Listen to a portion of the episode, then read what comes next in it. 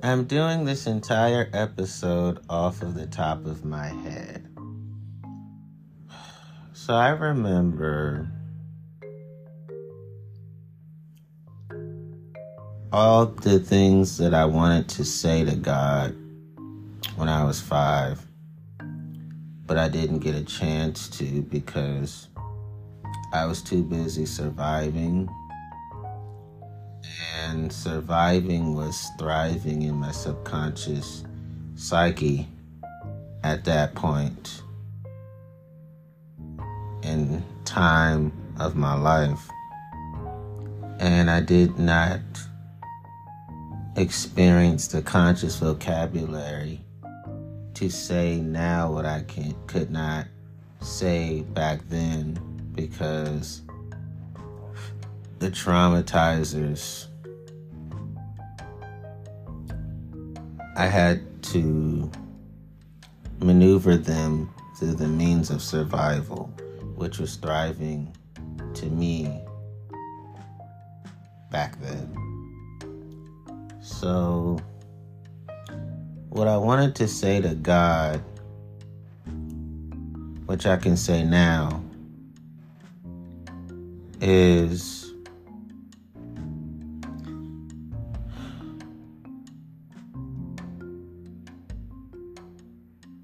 I don't hate you. Sometimes I felt like you hated me because of what was allowed to happen. I did everything in my power to please the Holy Trinity. I couldn't fully do it. It meaning I couldn't fully please the Holy Trinity at that time. That's how I felt. But a lot of believers listening to my story would say, You were a child. You're automatically innocent simply because you were a child. And they would say, You did fully please the Holy Trinity then. And they would say, You are completely experiencing the mercy and grace of the Most High God. And then believers would also say, the ones who fully displease God were those traumatizers. And let's just say it will be above and beyond ugly for them when they meet God or when God chooses to meet them. And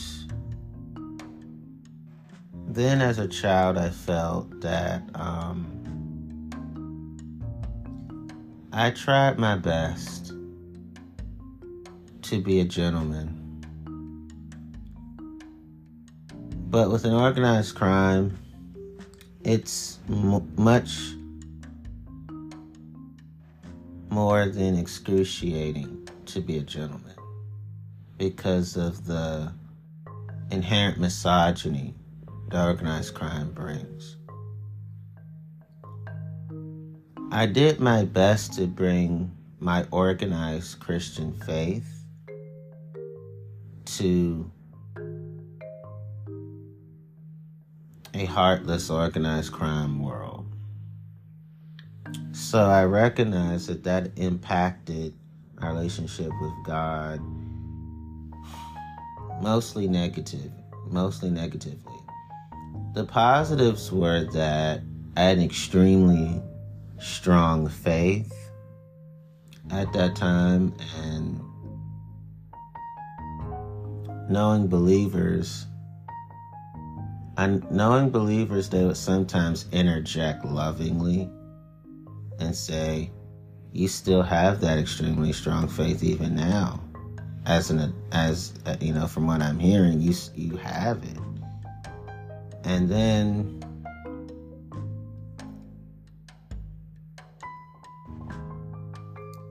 I remember going, like asking God a lot of questions that I, I, as a child, you don't articulate all of your questions because simply because you're a kid. But as an as an adult, I wanted to this as an adult, I'm gonna ask the questions I was asking when I was five years old. In my heart subconsciously I said, God,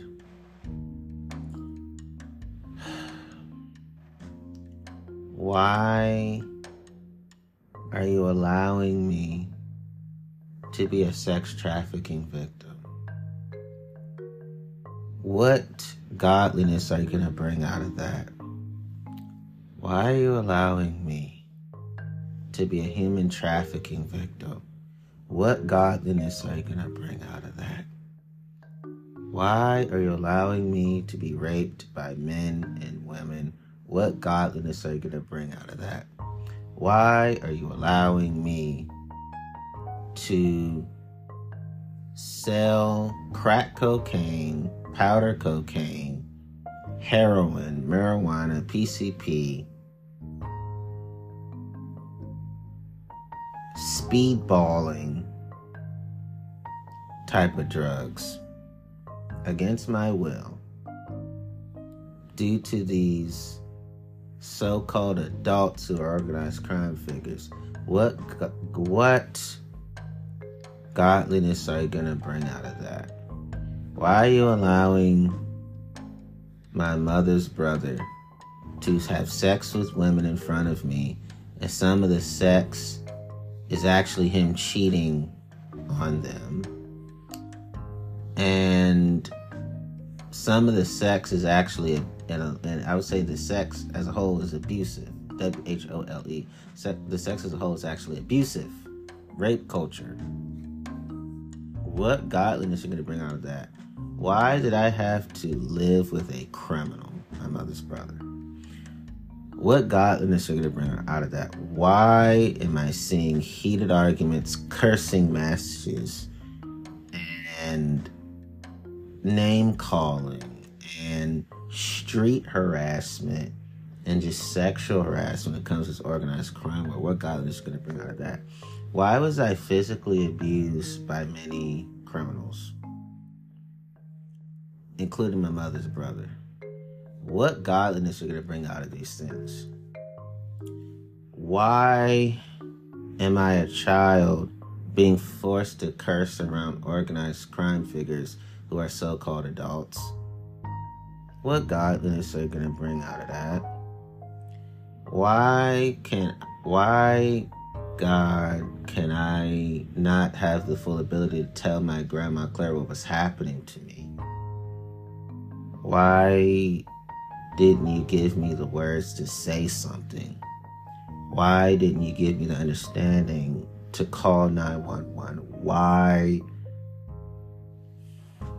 did you allow me to go through all these things, and I'm black, and I have autism, what godliness are going to bring out of all these things? Why did I have to walk the streets of DC with a gun, a black semi automatic pistol? What godliness are going to bring out of all these things? Why was I made to feel like an orphan once my grandma Clara hopefully transitioned to heaven. What godliness are you going to bring out of that? Why do I have more love in my heart for my grandma Clara than my own biological mother? What godliness are you going to bring out of that? Why do I see my grandma Clara as the only true mother figure I've ever had? Even though I had I have a biological mother. What godliness could bring out of that? Why? How come I, I couldn't have the freedom to fully be Christian when I was five years old? What godliness are you going to bring out of that? And knowing believers that believers would interject again and say, Well, we're here for you we are going to make sure that You have the full freedom to be completely Christ like. And they would say, We love your questions. We love your concerns. We know they're coming from an innocent place, a good place. We're not offended by your doubts. We're not offended by skepticism because we know that when people go through things, we can't fault them for having truly honest questions because it shows, Antonio, that you truly have a decent, pure heart. So, how you feel is embraced by us. That's what believers would say. I'm telling you what I thought back then and what believers would say to me now. This is a healing exercise. And then I would say, I would tell the believers, look, I know that on my episodes, the potty mouth comes out, that my sex talks come out, my struggles with religion comes out yes, I talk about the criminality in my childhood. That comes out. And I talk about how hard it is to have autism at times and the racism and the ableism and the adult supremacy at times. I talk a lot about those things. And I would be like, yes, I do talk about my sexual orientation my gender identity often in my the podcast I do. And yes, some of my episodes talk about well, the fluidity of the concept of God relating to me. And then I'll explain to them the fluidity is not about being a fickleness. That's never the case. It's child me desperately clingy, needy, holding on to God. But as an adult, I've done my research and a lot of what I was told in the Bible, according to scholars and scientists, they debunk it. So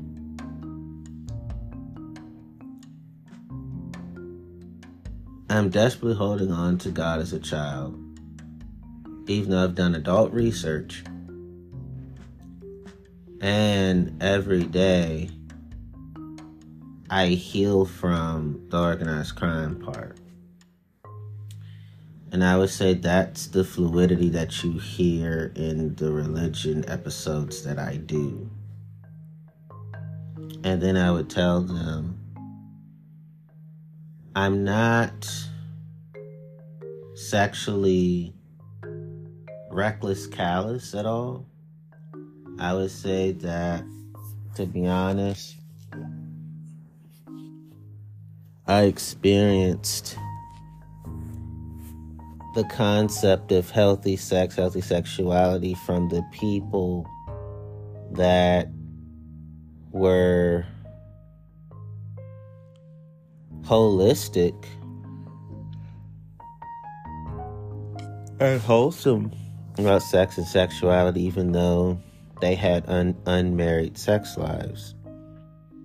And I would tell believers nothing I do is about hatred for God.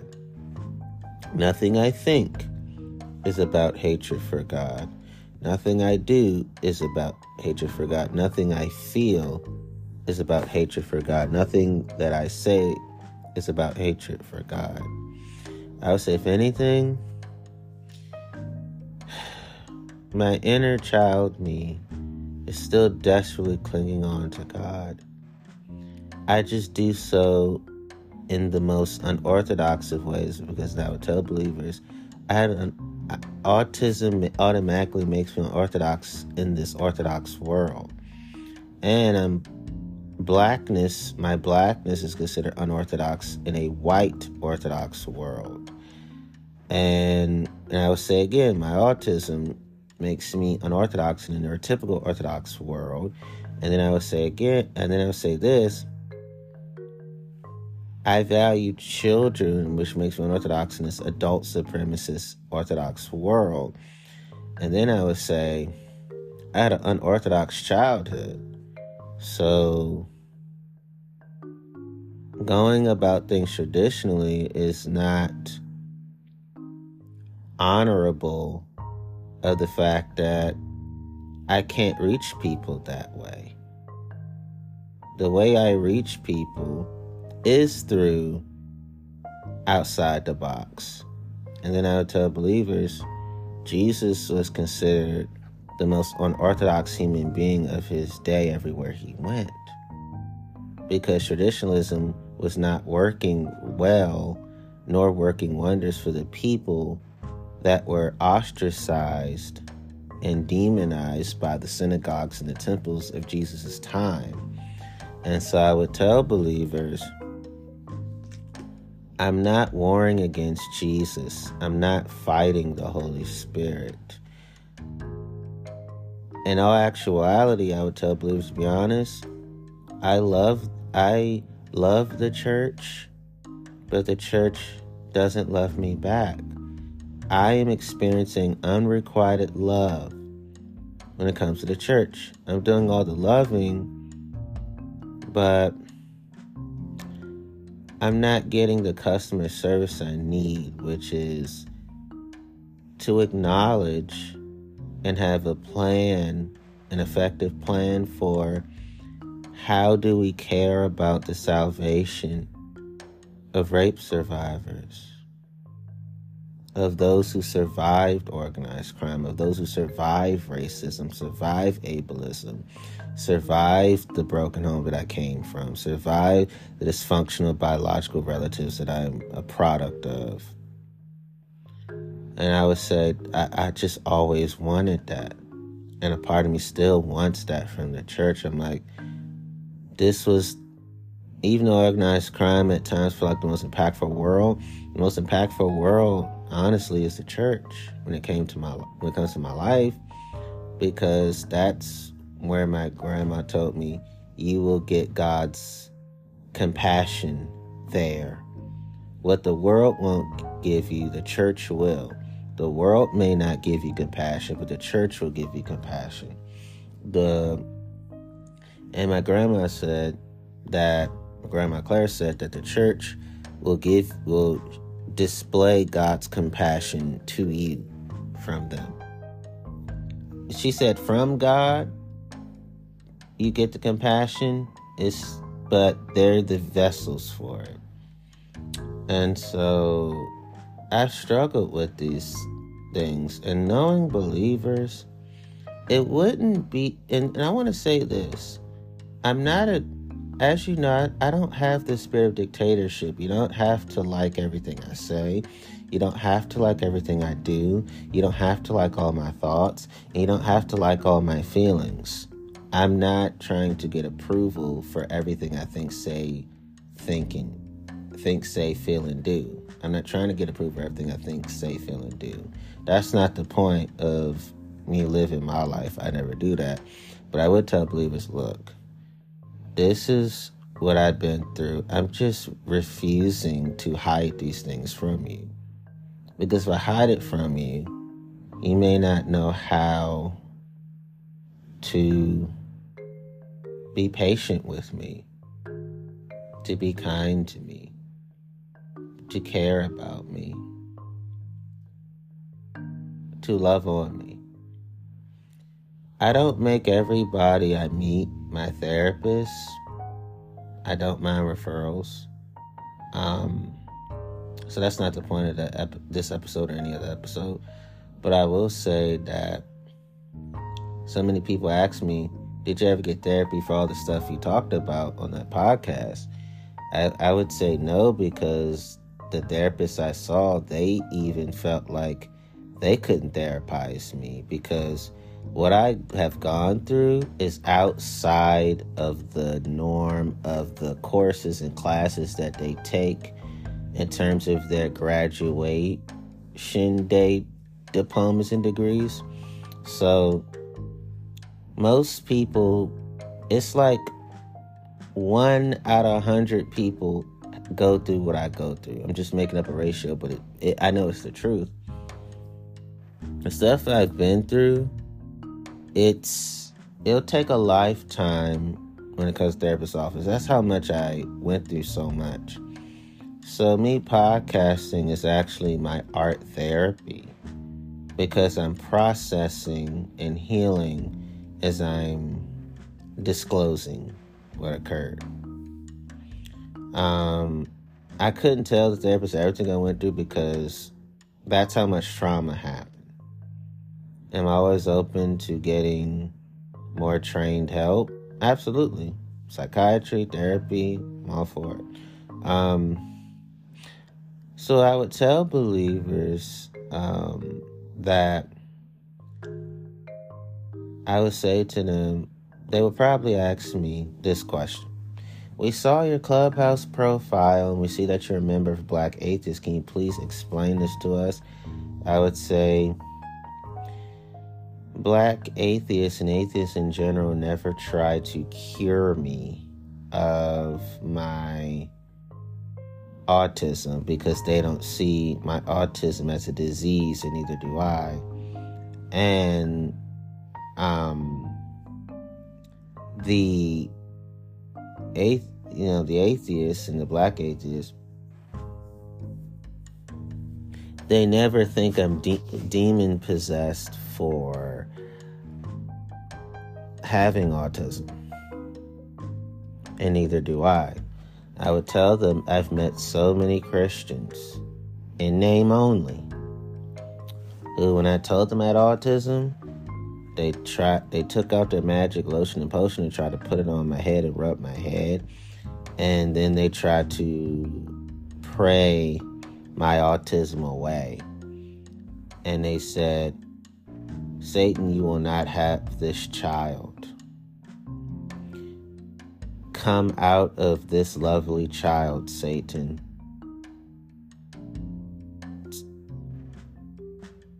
Send this autism right back to hell, devil. That's what happened to me. And so I had to push their hand away and I had to wipe the oil off my head because I, and then they looked at me confused and I said, You're hurting my feelings. Jesus wouldn't treat me this way.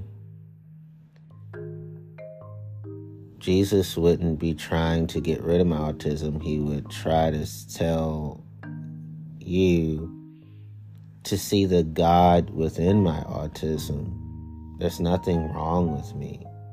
God, and I remember telling him, God doesn't have a problem with my autism.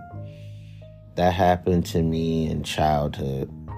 Um, about, I was about 13 when that one of the times I remember being 13, I remember being 8, um, 11, just different ages in my life. Just between 18 13 was when I met adults who were, or, you know, Christian adults who were trying to get my autism removed. And sometimes before they would try to get the potion out or rub my head or pray over me or prophesy and testify, I would tell them, I need you to be sensitive to my autism, to me, be sensitive to me. Instead of trying to get rid of it, I would say, show the world how they can be blessed with my autism. I remember telling them those words. And so, to fully, I would say to fully answer y'all question about why the Black Atheist Room, I, I, I am always treated as a human, a fully human being with them. They let me be myself and I don't I don't have to play a role. I don't have to be someone I'm not. I don't have to impersonate nor impress, do impressions of anybody. I can just be myself. They appreciate me and my greatness. And that's how I would feel inside. And then, um,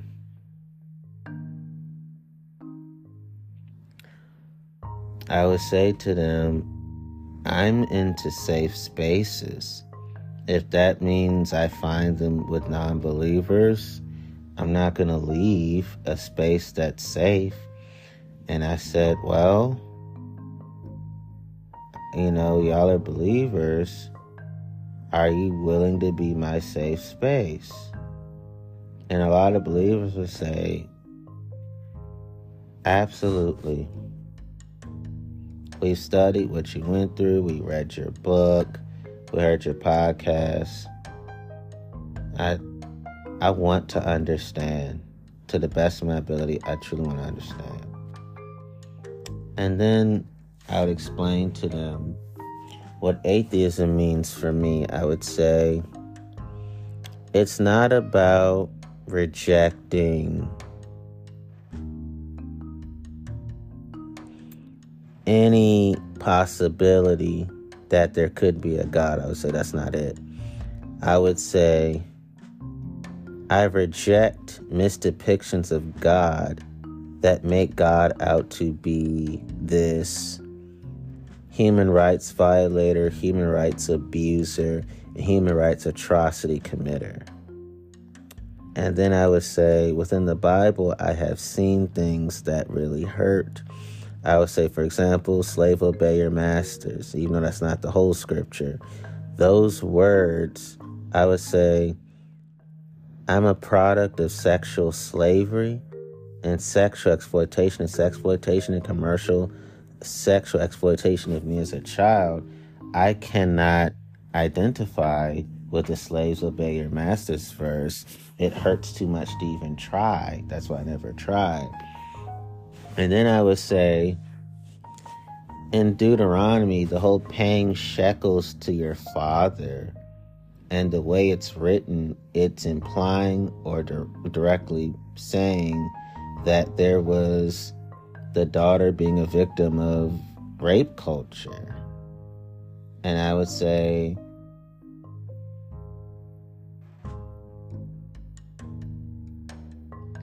I cannot identify with that, especially as a rape culture victim myself. And this whole paying me, paying my father to, you know, paying a father to, you know, you violate her, to marry her. No, I. Plus, that makes me think, for example, like the women who raped me, they got they got paid to do it a lot of times. And they gave me a cut of the money sometimes. That scripture, those scriptures in Deuteronomy really hurt. And then with Leviticus chapter 18, the classic in the minds of some traditionalists, that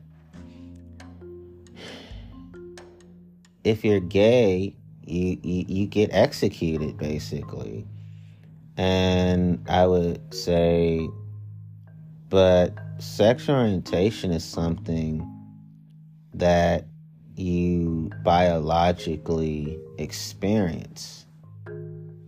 So, why would God be angry at me for liking the same gender, but I don't have any malice in my heart towards women? Towards men, towards non binary persons. I don't have that, so why would my attraction be evil? I don't I don't misuse my attractions. And then I would say to believers, when it comes to like my whole porn star aspirations, I would say I'm naturally an exhibitionist and, and a voyeurist, and I'm just a natural public figure, and I'm not just wanting to have sex on camera just to do it. And I would tell them, hey, there are people like me who have been deprived of healthy sex, healthy sexuality. And even if they do the right things, such as seeing a sex therapist or a sex coach or a sexologist, they still want to see healthy sex so they can get an idea of how to have healthy sex for themselves and for their partners. And I would say, yes, there is a lot of problems with mainstream porn. Absolutely. And yes, there's a lot of human rights abuses in, in, in some parts of the porn industry. That is true. But I would say, well, I'll be doing porn starring infrequently, sporadically, because my other interests capture my attention more. And I want to spend more time um, enjoying emotional intimacy and intellectual intimacy with people and social intimacy with people more than sexual intimacy with people. That's why I want to spend more time not having sex, actually having sex. And then I would say a lot of I would say to believers, a lot of people use ethical porn to try to understand how to be sexually healthy, whether you do group sex, whether you do two person sex, for example, whether opposite sex, same sex, or bisexuality, ain't like my case, pansexuality. So that would be my talk with them about hey, and you know some of the people use ethical porn are survivors of sex crimes and they don't want to hate sex and sexuality they want to use it correctly because it was used more than just incorrectly when, the, when we were traumatized. So i would say i'm doing it for people like me and for people like them. That would be my response. And I knowing believers, I think that there would be a sense of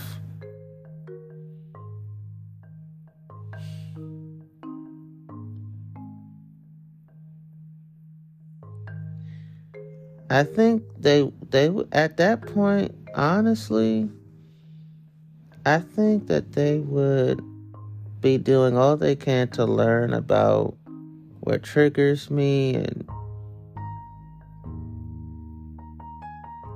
what the predicaments against me were. If anything, it would be an outpouring of empathy. I don't think that they would um,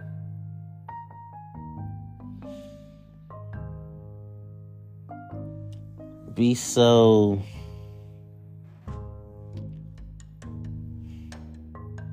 what's the best way to put it? I don't think that they would be so critical. If anything, they would want to do life together with me. And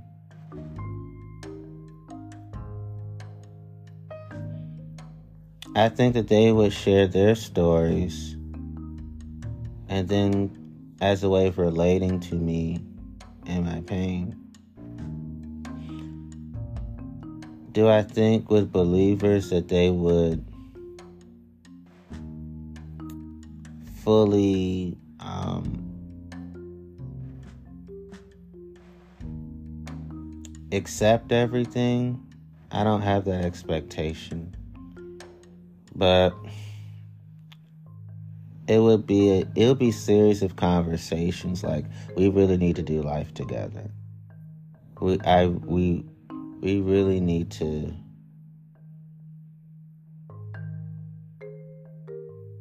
to give you the real Jesus. That's how it would be. And um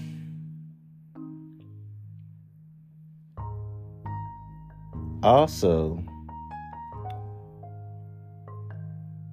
when it and I would tell them these heart wrenching stories in a slow way. I'm like, I'll feed you these stories little by little. I can't give it to you all at once. That'll be too much.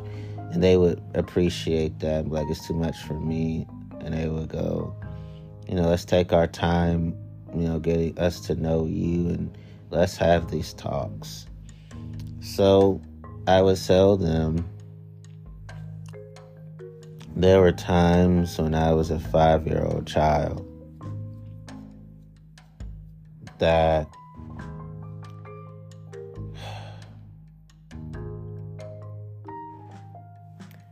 I remember beef culture where people are feuding with each other and everybody in each other's lives. I would say feuding is communal in the sense that it impacts the whole community traumatically. And then I would say that being in that world, did I see stalking as a sort of as a result of the beef culture? Yes, I did. Did I see a woman shoot off a guy's head because that guy attacked her brother by trying by swinging on him and then trying to shoot him and she came out of nowhere shot the guy's face off with her gun she was one of those family members with no fuse not even a short fuse she had no fuse and that guy sense of smell was ruined forever because she shot his nose off, permanently injured his face. Even though he had to get plastic surgery, his face was never the same. And also in the organized crime world, I would tell them that um, had I stayed in that world a little longer, as long as the mafia wasn't going to get caught, they would have turned me into the black Ted Bundy. And they would have definitely gone above me on to make me quote unquote a street legend, a quote unquote a kingpin when it comes to drugs, drug kingpin. And they would have tried to make me uh, extremely notorious. And I would say to them that, um,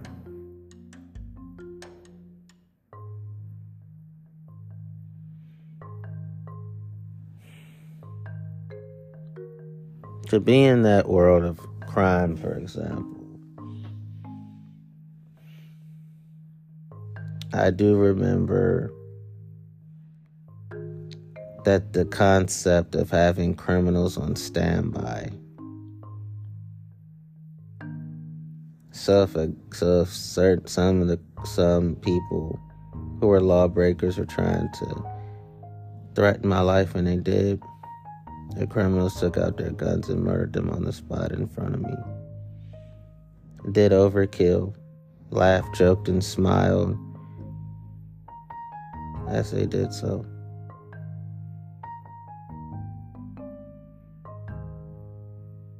I remember walking around places.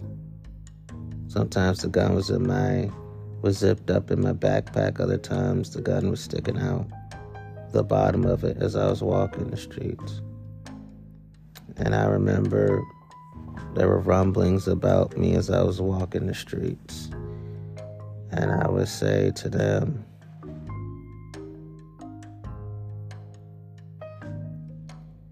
that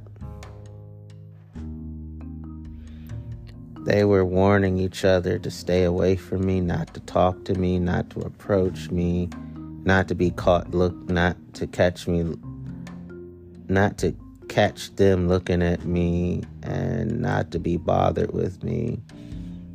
Because in that world, it was assumed that because I was a child, that constantly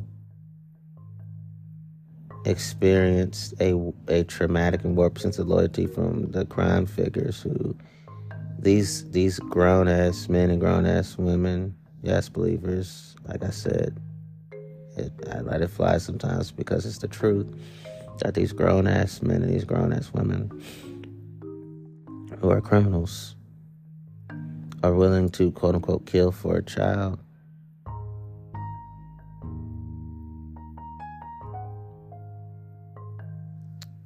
And my message to them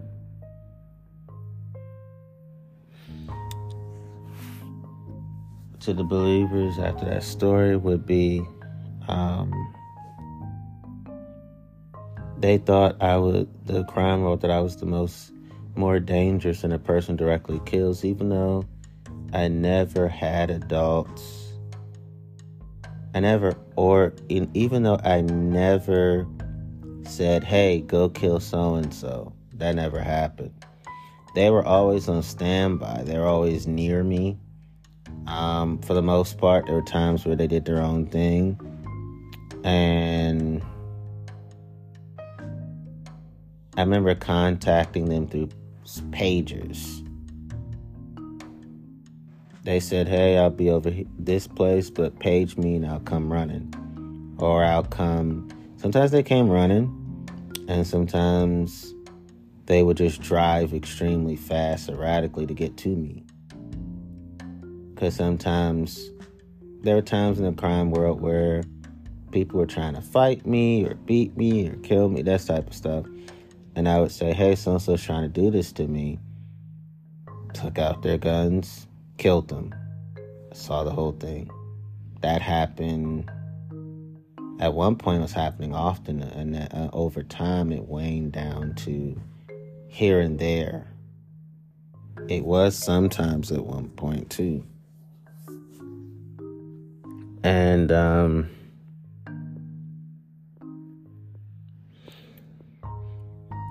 One time, I remember a pastor or a preacher was trying to tell a, a woman parishioner the biblical justifications of of her being a victim of domestic violence. So I remember, um, I think I told the story before, but let me give you new details so you won't think I'm just saying it to say it um, I showed up. I told the woman who told me these things that I would handle those things for her. She appreciated it. And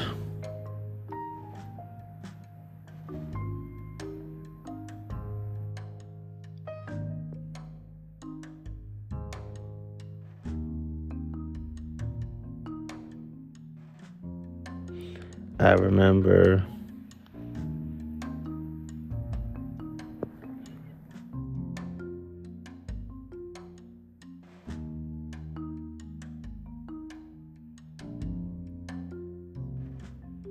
it's hard for me to share, but I remember having a um, a time where I walked the streets looking for these pastor, the pastor and preacher.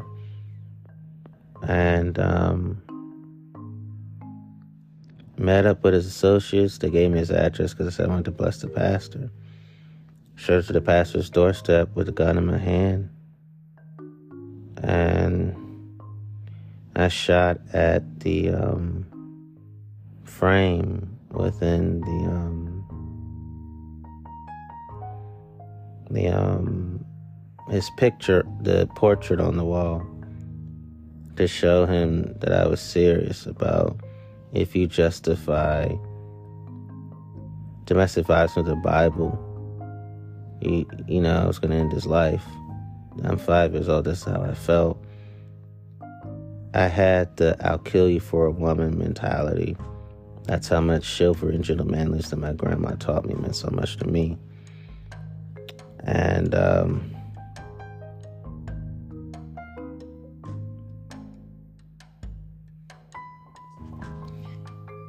So at one point, I broke the pastor's face, broke the pastor's face with a vase that he had, the doorsteps of his home, and um, beat him up with the Bible. It was a bloody Bible. Um, it was bloody because of what I did, and. Um,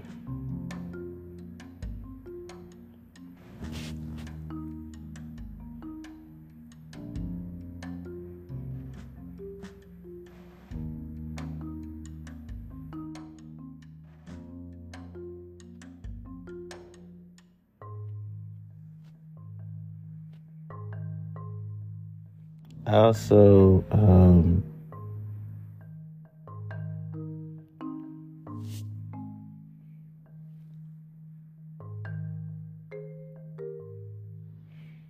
I um, told him with the gun to his head in the beginning.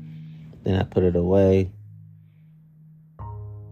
Even after he begged and pleaded for his his life in the name of prayer. That made me beat him up a little bit more. I put the gun away and then beat him. Then I left.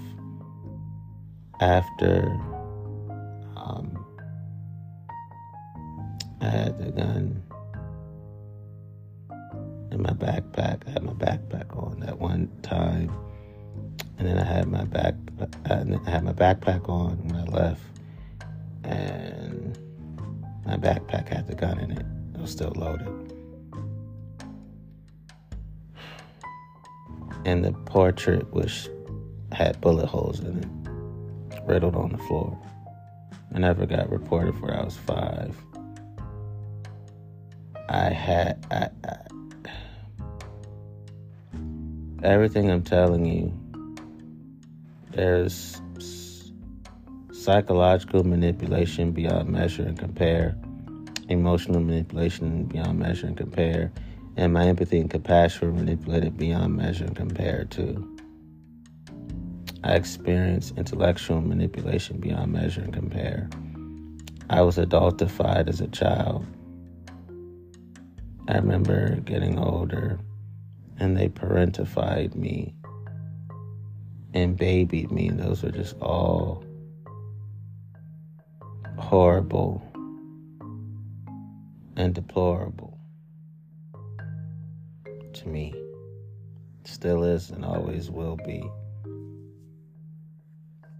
And that pastor ended up turning himself in and is serving decades behind bars. And that same incident happened when it came to other pastors and other preachers and uh, other church ministry, church leadership leaders, and you know deacons as an example. So that happened to me. That same story happened to me in the form of different guys, at least six times. At least six times and all those guys end up serving decades in jail because they actually were abusing the same women that their husbands were abusing. So they all got the same treatment that I did to the first pastor. Basically, that same story happened about six times with six different guys. Um,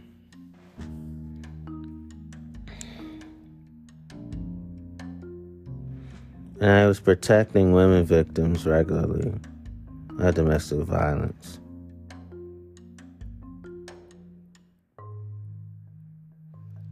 And um, the rest of the organized crime stories that happened were that um, that getting back to that old story of the rumblings because I would walk the streets they didn't approach me they didn't talk to me they didn't whistle at me they didn't greet me they didn't glance at me they didn't wave at me they didn't say hello they um, stayed away from me, stayed cleared of me. They would get in their cars and drive off quickly while screaming, and they would um, run away screaming at the top of their lungs for their lives. These are criminals, these are associates of criminals. I didn't stay long enough to be a street legend. Um, but in a lot of ways, I was treated like a street legend when it came to also um, hanging out with um, being forced to hang out with criminals against my will. I remember um,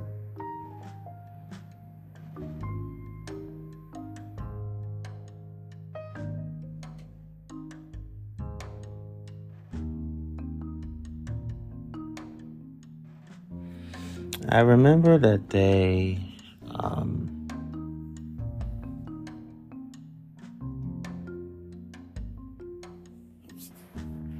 were very much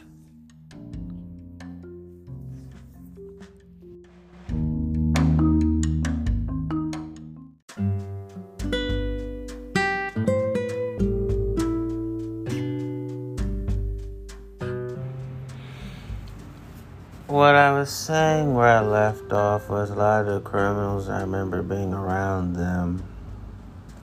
And there were at times amazed that I had a fearsome reputation uh, for being a little kid that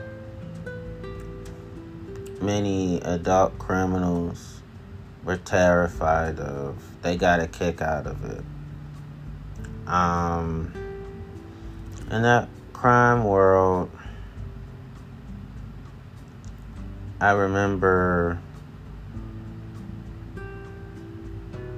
that feeling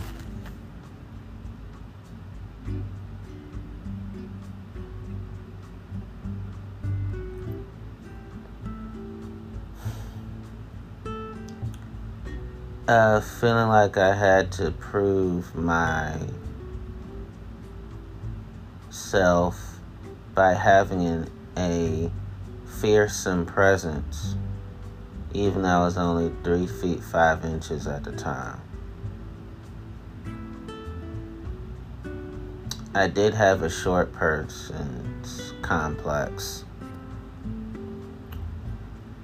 That happens a lot often in the organized crime world. I was made to behave in all these ways. I never glamorized crime. I never glorified crime. I always bash crime. And I always show that crime is reprehensible. I was five, so keep all this in mind. And the believers would come in and say that we're going to be your true friends and true family. Um,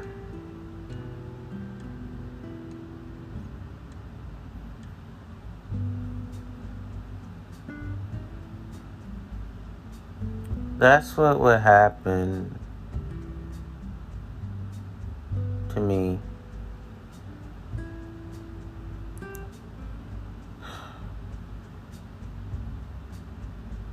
It would be quite devastating at first to mention such things like this because this was something I never wanted believers to know, but darkness has to be overcome by light, and believers know that that's from the Bible. So I'm starting to show believers all of what I went through. And to know that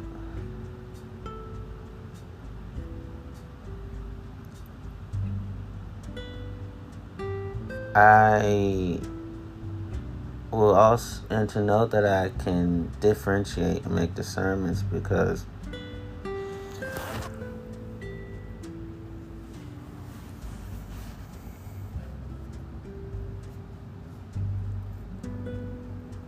and this is painful to say that I remember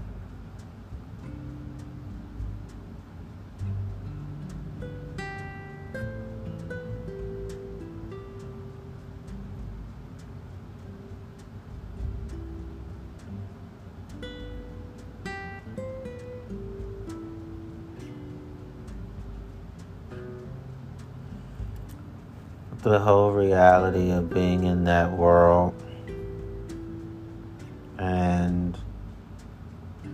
crime and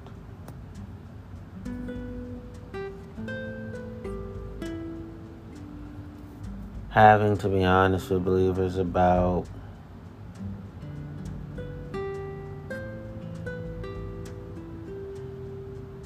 why I'm edgy at times and crass other times, but I'm healthy crass. I'm healthy edgy. That's what I want believers to understand about me. I'm the healthy NC. I'm the healthy rated R A T E D NC 17. I'm the healthy rated R A T E D TVMA mature audience. Um,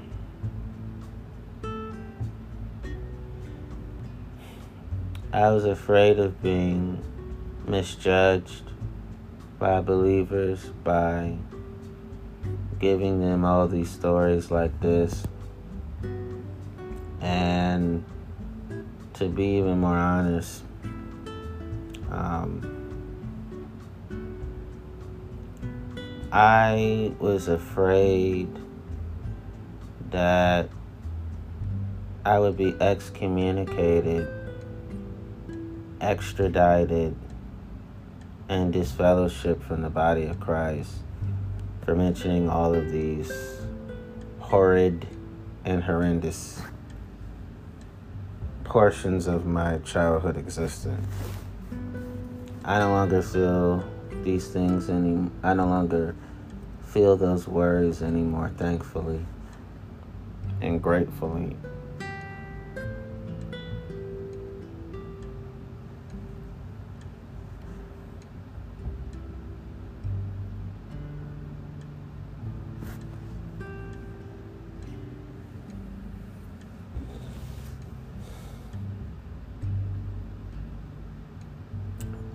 Three more quick stories from organized crime. I remember banging a head, banging a guy's head against the sink. He was abusing a woman in her home. And that's when I said, that's when I kept saying to him, is she is she still a bitch to you? And he would say no.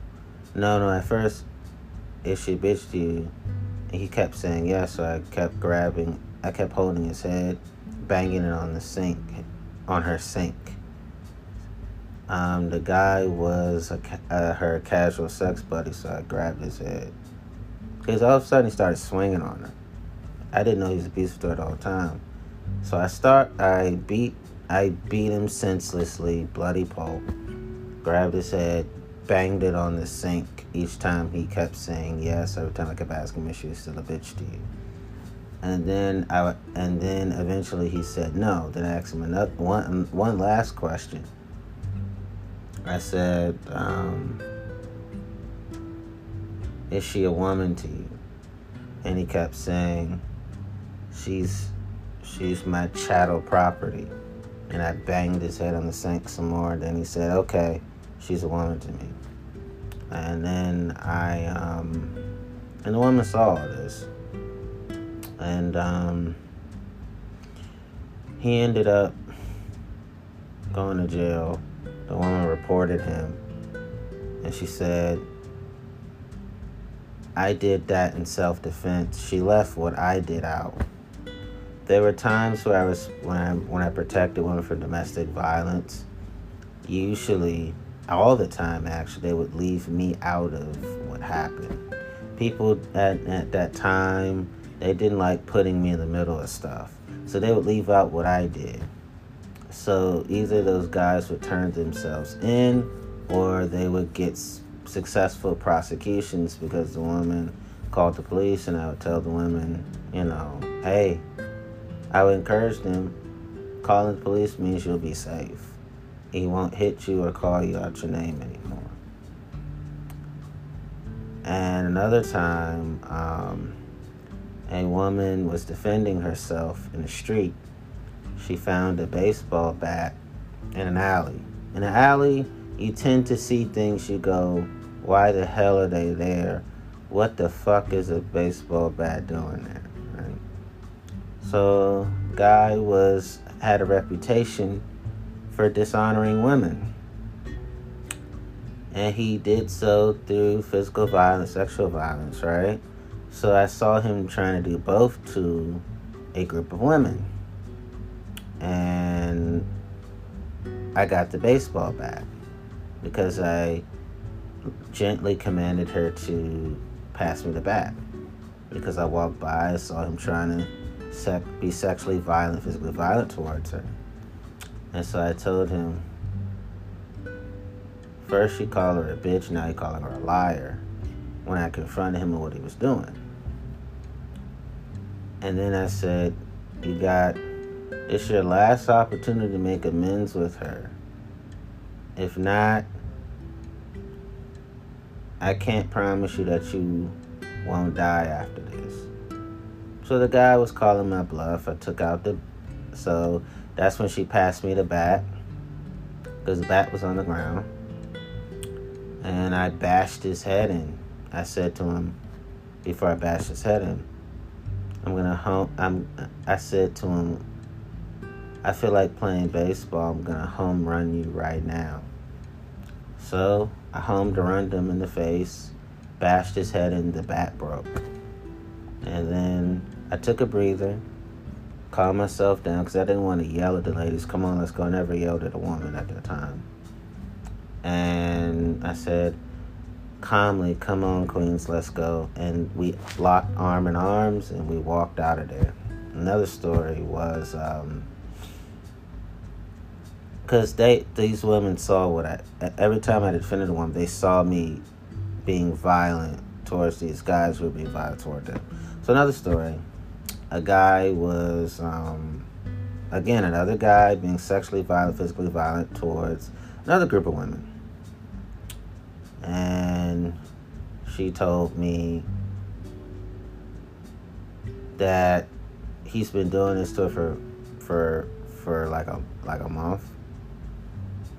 So I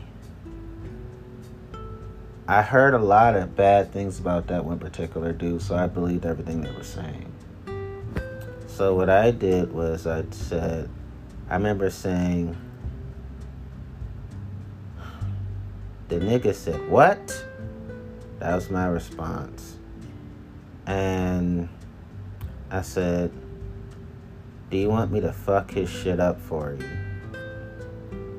And, um,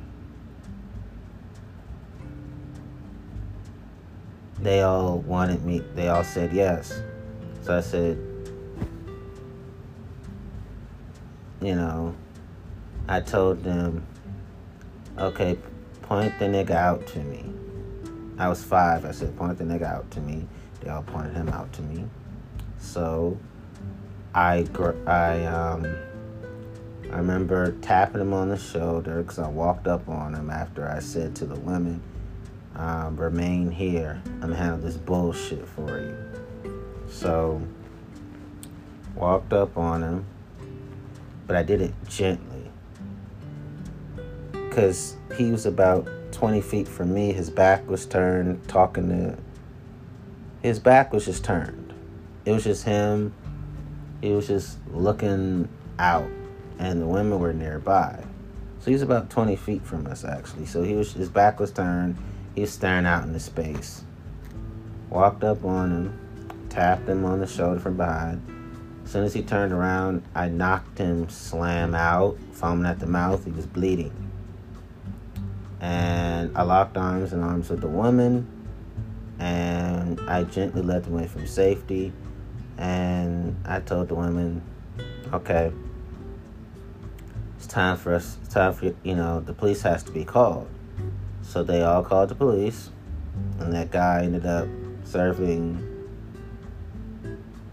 um, about 40 years in jail because of extensive rap sheet. There were things that the police were trying to get him on that he actually did, but he kept evading uh, capture. So, about 40 years to life. I think he's still in jail today because um, last time I heard about him, he was on bad behavior in jail. So, they extended his time in jail. Um, I remember that. Every time I defended a woman, I always encouraged them to to call the police, and every time, at first they were hesitant. I would say, "But you want to be safe." I always say that, "Do you want to be safe?" And they did, and that's how they got um, that guy jailed. And then um,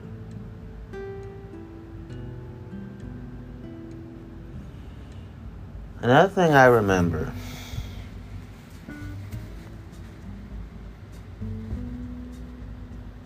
is um, there were times where I defended women, and the women ended up killing the guys who were being physically violent, sexually violent toward them. Sometimes the police weren't called enough because um, the woman would take my gun and kill him. She was she asked me for the gun. And at first i was like I, at first my, i was stuck. I was like I, I don't want you killing nobody. I don't like to see you that way. And she asked for a gift she said he's never gonna leave me be because he still kept attacking her. And I still had to keep holding him down, beating on him, and he would never stop.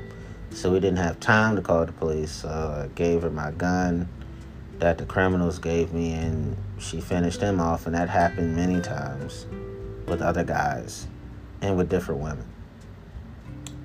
Um, so I think overall, these stories will shed light to believers on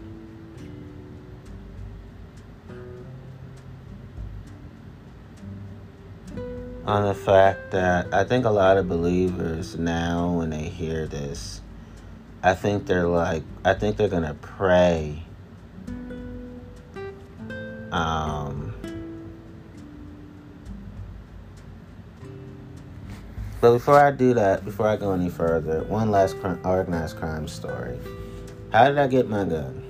I remember um, meeting up a guy, and he. This is how he introduced himself to me. He was a criminal, and I got my gun from him. Our exact. As soon as I walked through, um, it was a it, it looked like a pawn shop type of place. So I walk on in, like a yard sale type of place, like a garage shop. Walked on in. He would always say, "Antonio motherfucking Myers, how the fuck are you?" And I and I remember responding pretty motherfucking good my goddamn self. And then he, you know, engaged in small talk, and then he asked me why I wanted a gun because I asked him for the uh, pistol. I was five and I was trying to find the best way to protect women just in case if the cops fucked up and weren't able to help. And I remember saying to him, niggas are attacking the honeys. And then he he, he was just taken aback. And then I said, um, yeah, cough that shit up. And he gave me the free gun and talked a little bit more. After he handed over the um, the extra bullets too.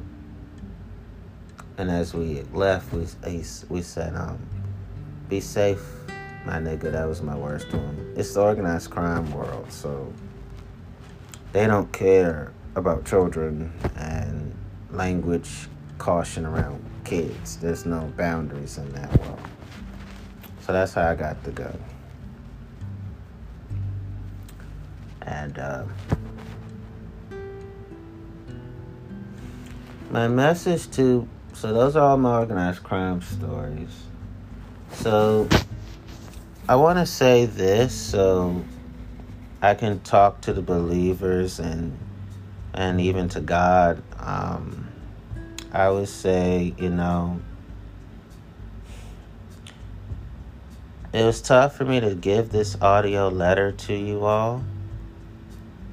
Um, but I felt like I owed it to y'all to hear what I experienced. And I want to say to all the believers, thank you for praying to God on the best ways to show me love and concern and care and warmth. I want to thank all the believers for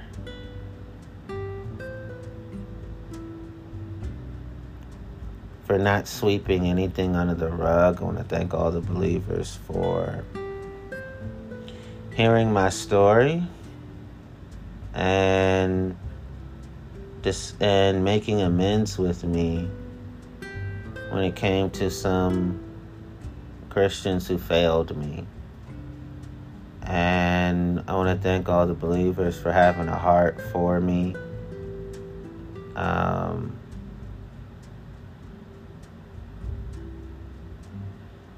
I want to thank all the believers for caring. Um,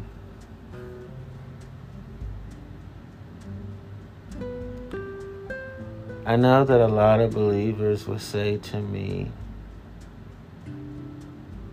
that God is using us.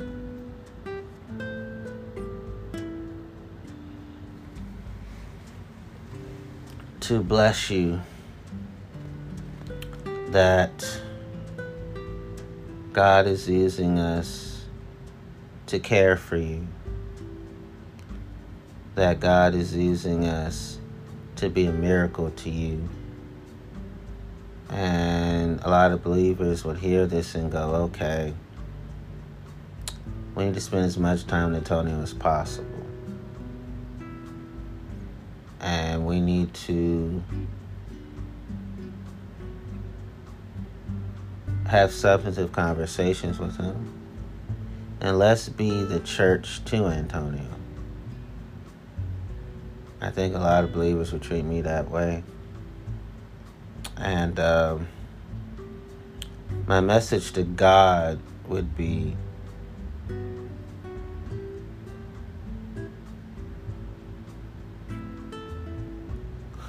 and I, I would say to God, if you, oh my God,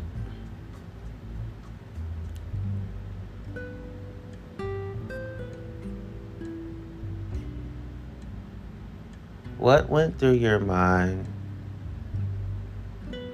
when I was praying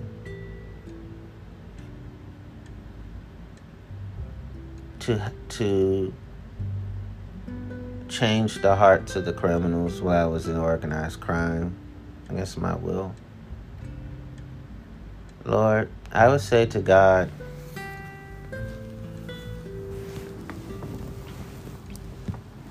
This statement, the Lord is my shepherd, is not completely easy for me.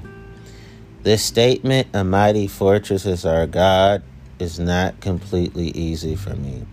The statement, hiding in thee, O safe to the rock that is higher than I, is not completely easy for me. The statement, glorious things of thee are spoken, are not completely easy for me. The statement, oh God, our help in ages past, is not completely easy for me. The statement, all people that on earth do dwell before Jehovah's awful throne, are not completely easy for me. The statement, praise to the Lord the Almighty, is not completely easy for me. The statement, oh, worship the King, all glorious above, is not completely easy for me. The statement, bringing the sheaves, is not completely easy for me. The statement, the King of love, my shepherd is my shepherd, shall supply my need, is not completely easy for me. Why are all these statements not completely easy for me? because healing every day is not completely easy for me. Even though my child self loves all those statements unconditionally and permanently. Um, and another statement, and other statements that would be that my child self said when I was absolutely going through. Um,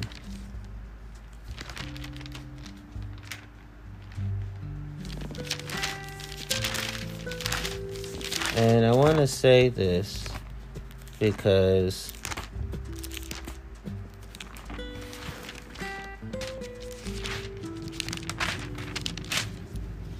I want to say that my child self would say that Jesus the Son of Man, the Son of God, the bread of life, light of the world, gate for the sheep, good shepherd, the resurrection and life, the way, the truth, and the life and the vine. Now, say all those names of Jesus that my grandma taught me. Um, because that was all the therapy that I could muster up being forced into organized crime. So, um, I know believers would now talk to me about like gospel music. How can we, you know, if you know if we want to communicate to you through music, well, how can we make sure the lyrics don't trigger you, including the melody and the preaching and even like Bob said, believers, how can we communicate in ways that don't make you feel um, less than or subhuman? You know. So I think I can honestly say that once enough um, believers hear this episode, I can see a lot of churches going. We will do everything we can for Antonio to never feel forsaken by us ever again. I can see churches inviting me not to um, smite me, but to say, we can't wait to make it up to you. We want to love on you like crazy in a good way. So, This is my audio letter to God and to the believers.